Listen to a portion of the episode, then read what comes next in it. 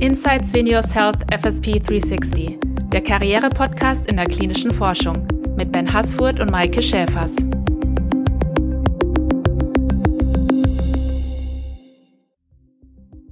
Ich bin Studienkoordinatorin oder Studienkoordinator und möchte meine berufliche Laufbahn jetzt gerne weiterentwickeln, aus der Studienzentrale heraus, vielleicht in einer CAO arbeiten. Oder ich habe gerade ein naturwissenschaftliches Studium abgeschlossen, habe schon eine Weiterbildung gemacht im Bereich GCP, klinische Forschung und möchte jetzt gerne den Einstieg in die klinische Forschung auch in der beruflichen Welt schaffen. Wenn ihr euch in diesen Aussagen wiederfindet, ist unsere heutige Podcast-Episode vielleicht genau das Richtige für euch. Wir sprechen mit Josie über die Rolle eines Unblinded CRAs oder einer Unblinded CRA, erfahren mehr über ihren Einstieg in die klinische Forschung und ihre täglichen Aufgaben in dieser Rolle. Und jetzt lasst uns anfangen.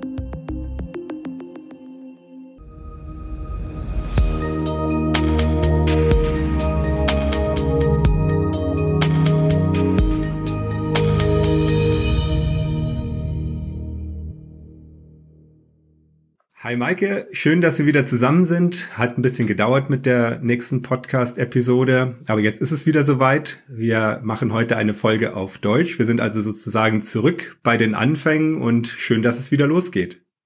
Ja, Ben, hallo, ich freue mich auch total. Und zurück zu den Anfängen ist ein gutes Stichwort für unseren heutigen Podcast, denn unser heutiger Gast, den kenne ich tatsächlich seit meinen Anfängen in der klinischen Forschung. Ich freue mich ganz besonders, dass heute die Josie bei uns im Studio ist. Hallo, Josie. Hallo zusammen. Hi, Josie. Wie geht's dir heute? Mir geht's heute gut. Es ist Freitag, Wochenende. Hoffentlich mit einigermaßen schönem Wetter alles gut soweit. Sehr schön. Und wir haben dich ja eingeladen, weil wir von dir natürlich hören möchten, ähm, in welcher Position du bei Synios arbeitest, bei Synios FSP 360. Und ähm, ich glaube, wir hatten im Vorfeld schon mal ein bisschen überlegt, Maike und ich, was denn da tatsächlich die richtige Terminologie sein könnte für deine Berufsbezeichnung. Ähm, ich hoffe, dass du uns da gleich ein bisschen mehr Erleuchtung geben kannst. Aber wir haben überlegt, Apotheken-CAA, ähm, entblindete CAA, unblinded CAA. Wie würdest du dich selbst bezeichnen? Äh, tatsächlich ähm, als Apothekenmonitor mhm. ähm, oder als ja, klinischer Monitor für die Apotheke im Deutschen.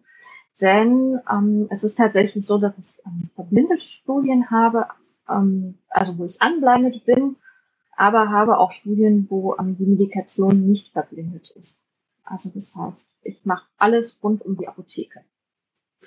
Okay, kannst du das noch ein bisschen genauer erklären, was das tatsächlich so beinhaltet, wenn du sagst, alles rund um die Apotheke? Was sind so typische Aufgaben, die du da so übernimmst? Ähm, es geht los tatsächlich mit der Evaluierung der Apotheke. Ähm, das bedeutet, ähm, man bekommt ähm, eine Studie, die in den Anfängen ist. Dann geht es natürlich weiter mit dem nächsten Schritt, dass dann die Studie ähm, eingereicht wird bei den Behörden, ähm, dass es dann eventuell dann irgendwann das Startsignal gibt, so jetzt kann es losgehen. Dann ähm, haben wir natürlich entsprechend die Aufgabe, dass wir initiieren, also das heißt, wir stellen die Studie nochmal vor beim Apothekenpersonal. Wir besprechen alles rund um die Studie, was die Medikation betrifft, also genauso wie wir es in der Evaluierung teilweise schon gemacht haben. Das heißt, Lagerungsbedingungen, wie wird die Medikation zubereitet, wie sind die Dokumente auszufüllen, welche Dokumente gibt es überhaupt, was ist wichtig für die einzelne Medikation. Und dann geht es tatsächlich ähm, nach dem Start der Studie auch schon über in die sogenannte Maintenance-Phase. Also das heißt, wenn die Patienten dann entsprechend eingeschlossen werden in die Studien, so dass man dort ähm, immer einen regelmäßigen Kontakt mit den Apotheken hat und auch einen, einen regelmäßigen Besuch äh, vornimmt, um dann eben zu schauen, ähm, ob mit der Medikation soweit alles in Ordnung ist, ähm, ob entsprechend ähm, hergestellt worden ist, wie es hergestellt worden ist, ist es korrekt nach dem Protokoll hergestellt. Und dann gibt es irgendwann die Endphase, dann, wenn die Studie geschlossen ist, also beziehungsweise keine Patienten mehr eingeschlossen werden können, weil die ähm, entsprechende Anzahl der Patienten erreicht ist, dann ähm, kann man mit der Apotheke entsprechend einen Termin vereinbaren, um die Studie an der Apotheke zu beenden. Das heißt, man guckt nochmal alle Unterlagen durch und entsprechend werden die Unterlagen dann auch archiviert. Aha. Klingt nach einer Menge Aufgaben, nach einer Menge Verantwortung. Ich kann dir sagen, dass Maike und ich uns in Vorbereitung für diesen Podcast heute auch ein bisschen mit ähm, anderen Kollegen ausgetauscht haben. Und wir haben uns überlegt, was interessant wäre zu erfahren von dir. Und da ist zum Beispiel ein Thema gewesen, dass wirklich die, die Schnittstellenverantwortung ähm, zwischen den entblindeten und den verblindeten CAAs, also den, den, wie du es gerade genannt hast, Monitoren in der klinischen Forschung verantwortlich für die Apotheke und den ähm, und den Monitoren einer Gesamtstudie, wie da die Schnittstellenverantwortung eigentlich liegt, beziehungsweise wie ihr da zusammenarbeitet. Kannst du das uns vielleicht ein bisschen erklären? Äh, ja, kann ich machen. Es ist so, dass man versuchen sollte, immer sehr allgemein miteinander zu sprechen, dass man wirklich entsprechend die Verblindung einer Studie ähm, gewährleistet. Das heißt, man hat dann ganz allgemeine ähm, Informationen, die man weitergibt und muss halt wirklich als unverblindeter Monitor darauf achten, keine entblindenden Informationen weiterzugeben. Also es ist eine kleine Schwierigkeit manchmal, weil es natürlich, je nachdem, welche, welches Projekt man hat, natürlich auch ein bisschen tricky wird. Mhm. so dass man wirklich lieber manchmal weniger erzählt als zu viel, damit man eben nicht in, in diese in diesen Konflikt kommt. Habe ich jetzt was entblindet, habe ich es nicht entblindet. Was ist denn die große Gefahr eigentlich dabei, wenn man ähm, tatsächlich jetzt eine Studie zufällig oder unabsichtlich entblinden würde? Man muss gucken, darf der Patient eventuell noch in der Studie bleiben, darf er nicht bleiben, darf der Monitor, der für das Studienzentrum ist, auf der Studie bleiben. Ähm, wie wird das alles dokumentiert? Wie wird das festgehalten? Also es ist schon ein sehr sensibles Thema, tatsächlich Patienten versehentlich zu entblinden oder ich sage jetzt mal, das Personal beziehungsweise ähm, das Studienteam. Josie, du hast jetzt auch schon eine längere Karriere in der klinischen Forschung. Die Maike hat es ja schon angesprochen. Ähm, Maike, woher kanntet ihr euch eigentlich? Wie kam es dazu, dass ihr euch, dass, dass du so angekündigt hast, dass ihr euch schon länger kennt? Ja, zurück zu den Anfängen, wie schon gesagt. Ähm, tatsächlich haben wir uns an einem äh, Zentrum kennengelernt, da damals, ist wirklich schon über zehn Jahre her, glaube ich, Josie, richtig? Ähm, und zwar. Äh, ähm, ja. genau. Und, Wenn ähm, noch länger, ich, oder? ja, oder noch länger, 15 Jahre vielleicht schon. Ich war ähm, CRA und Josie war ähm, Study Coordinator. Aber vielleicht kannst du selbst erzählen, was du, wie du äh, angefangen hast, ähm, in Studien zu arbeiten. Ja, kann ich gerne machen. Ähm, also ich glaube, es sind tatsächlich schon, also glaube ich schon fast 15 Jahre. Ähm, ich habe tatsächlich ähm, in 2007 nach meiner Ausbildung, ich habe ähm, als Ausbildung medizinische Dokumentationsassistentin ähm, gelernt und, und bin danach dann in die klinische Forschung gegangen und habe dort eben als Studienkoordinatorin an einem Studienzentrum gearbeitet. Genau, und habe dadurch dann Maike eben kennengelernt aufgrund des Monitoring, denn auch als Studienkoordinatorin kommt man mit den Monitoren in Kontakt. Ähm, denn es ist so, dass man als Studienkoordinatorin ähm, natürlich die Unterlagen von den Patienten ähm, sich anschaut und entsprechend dokumentiert, was für die Studien wichtig ist. Und dann kommt der Monitor ähm, ans Studienzentrum und kontrolliert entsprechend die Unterlagen. Und so haben wir uns tatsächlich kennengelernt. Aber das war ja auch nur ähm, der, der erste Einstieg für dich als Study Coordinator, wenn ich das richtig gesehen habe aus deinem Profil. Du hast ja dann auch noch weitergearbeitet als Clinical Project Manager und bist darüber dann eigentlich auf die CAA-Rolle gekommen. Wie kam es genau. denn dazu? Mm, das ist so, dass ich dann irgendwann als Studienkoordinator überlegt habe, wie könnte es weitergehen. Also den Job unheimlich gerne gemacht und wollte dann aber einfach auch nochmal eine andere Seite von der klinischen Forschung sehen und hatte dann eben die Möglichkeit, als Projektmanager zu arbeiten. Es hat auch sehr viel Spaß gemacht. Und jetzt wollte ich nochmal eine andere Seite sehen und deshalb hat sich das tatsächlich sehr gut angeboten, das eben für die Apotheken zu machen als ähm, Monitor.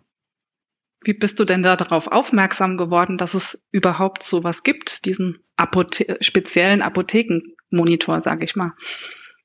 Ähm, ich habe mich, wenn ich mich richtig erinnere, tatsächlich bei Seniors angemeldet. Also man kann sich da ja ähm, bezüglich mit ähm, Headhunter oder Pharma Recruiter ähm, auseinandersetzen und auch in Kontakt treten. Und das habe ich dann gemacht. Und dann ähm, habe ich irgendwann von dieser Stelle erfahren. Und dann habe ich mit Seniors immer wieder Gespräche geführt und habe dann geschaut, was ist es denn genau? Ist es auch überhaupt was für mich? Und ähm, ja, so bin ich ähm, tatsächlich zu Seniors gekommen und macht immer noch sehr viel Spaß.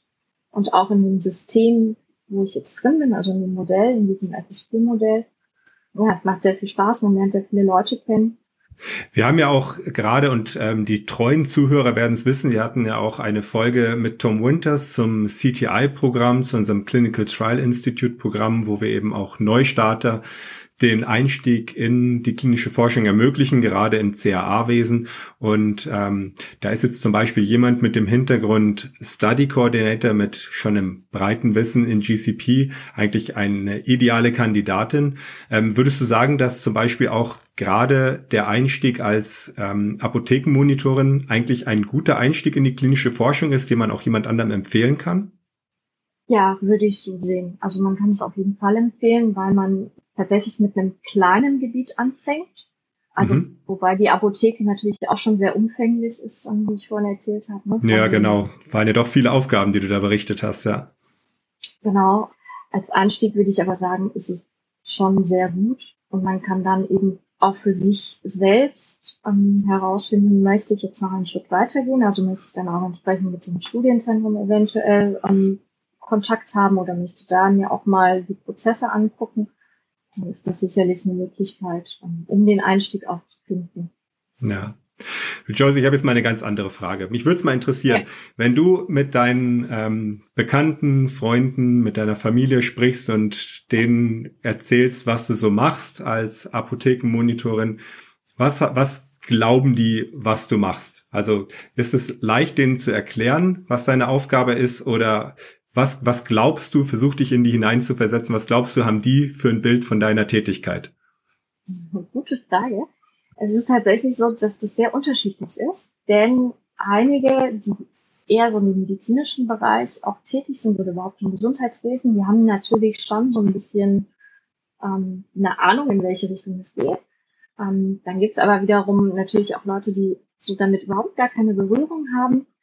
Und ich höre mal ganz oft, oh, dann bist du in den, in den, in den Apotheken, die wir hier um die Ecke haben. Und dann muss ich immer erklären, den Unterschied zwischen einer normalen Apotheke, also wenn man jetzt seine ganz normale Medikation bekommt, also wie wir auch, wenn ja. wir zum Beispiel eine Erkältung haben oder irgendwas anderes, und eben den Unterschied zwischen eventuell einer Apotheke am Klinikum oder eventuell auch außerhalb, denn es gibt ja auch Apotheken, die eben diese Möglichkeit haben, die Indikation herzustellen. Wir haben dann ähm, entsprechende Anforderungen. Ähm, genau, und das ist halt oft das, das Schwierige, das zu erklären, diesen Unterschied. Also, dass man da halt eben nicht in diese normale Apotheke, sage ich jetzt mal, reingehe und ähm, dort eben die Medikation anschaue, sondern das ist wirklich Okay.